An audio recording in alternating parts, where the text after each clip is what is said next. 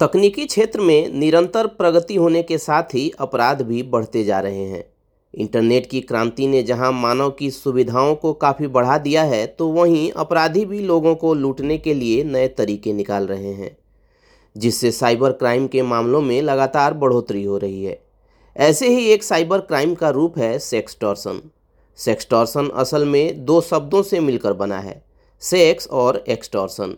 ये एक तरह का साइबर अपराध है जिसका शिकार कोई भी बन सकता है। फेसबुक पर पूजा, गीता या सुनीता अग्रवाल नाम की लड़की की रिक्वेस्ट आई। मैं नहीं जानता था, लेकिन रिक्वेस्ट एक्सेप्ट कर ली। कुछ देर में हाय का मैसेज आया। मैंने रिप्लाई किया। उसने नंबर मांगा। मैंने दे दिया। लड़की ने व्हाट्सएप पर वीडियो कॉल किया। मैंने रिसीव किया। सामने दिख रही लड़की न्यूड हो गई। हमने फ़ोन काट दिया। कुछ देर बाद फिर से फ़ोन आया। हमने दोबारा नहीं उठाया। कुछ देर बाद ही हमें एक एडिटेड वीडियो मिला और ब्लैकमेलिंग शुरू हो गई। असल में यह एक ट्रैप है, जो भी इसके चपेट में आ जाता है, उसे यह कंगाल कर देते हैं। आत्महत्या के लिए मजबूर कर देते हैं। पिछले कुछ समय से सेक्सटॉर्सन वीडियो कॉल के ज़रिए लोगों से ठगी के मामले लगातार बढ़ते जा रहे हैं। स्कैमर्स पहले लोगों को व्हाट्सएप पर मैसेज या कॉल करते हैं, इसके बाद लड़कियाँ बात करते हुए पौन या फिर कपड़े उतारते हुए बात करने लगती हैं। साथ ही वे सब बातों को रिकॉर्ड भी कर लेती हैं।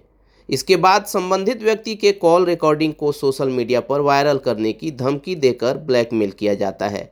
यही है सेक्सटॉर्सन वैसे अगर विस्तार से सेक्सटॉर्सन क्या है जानना हो तो हम यूँ कह सकते हैं कि किसी के कंप्यूटर में सेंध लगाकर उसकी प्राइवेट फ़ोटो या वीडियो चुरा लेना और फिर उन्हीं वीडियो या फ़ोटो के ज़रिए किसी को वेब कैम कॉल कर फिरौती मांगना आज के वक्त में सेक्सटॉर्सन ब्लैकमेलिंग का बड़े लेवल पर किया जाने वाला एक ऑर्गेनाइज्ड क्राइम बन गया है, जो सोशल मीडिया के बढ़ते इस्तेमाल के साथ लगातार बढ़ते ही जा रहा है।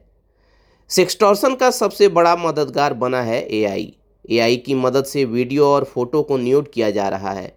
गैंग के सदस्य इसका इस्तेमाल कर नाबालिग लड़कियों से लेकर युवक और यहाँ तक कि रिटायर्ड कर्मियों तक को निशाना बना रहे हैं। इस तरह के मामले अब धीरे धीरे बहुत तेज़ी से बढ़ रहे हैं। वैसे अगर फंस गए हैं तो क्या करें और क्या न करें, अगर जहन में आपके आ रहा है तो हम बता दे दें कि अगर फंस गए, भी गए हैं तो हिम्मत कर परिस्थिति का सामना करें। ब्लैकमेलर्स के झांसे में आकर उसकी किसी भी बात को न माने। बिना देर किए जल्द से जल्द इसकी जानकारी पुलिस को दें। बदनामी को लेकर डरे नहीं, ये किसी के साथ भी हो सकता है। आप सेक्सटॉर्सन के इस ट्रैप से खुद को ये कदम उठाकर भी बचा सकते हैं। जैसे, किसी भी अजनबी यूज़र की फ्रेंड रिक्वेस्ट न स्वीकार करें स्पैम मेल पर क्लिक न करें, नए नंबर से वीडियो कॉल आए तो कैमरे को बंद करके ही उठाएँ। अश्लील हरकतें दिखे तो तुरंत फो फ़ोन काट दें।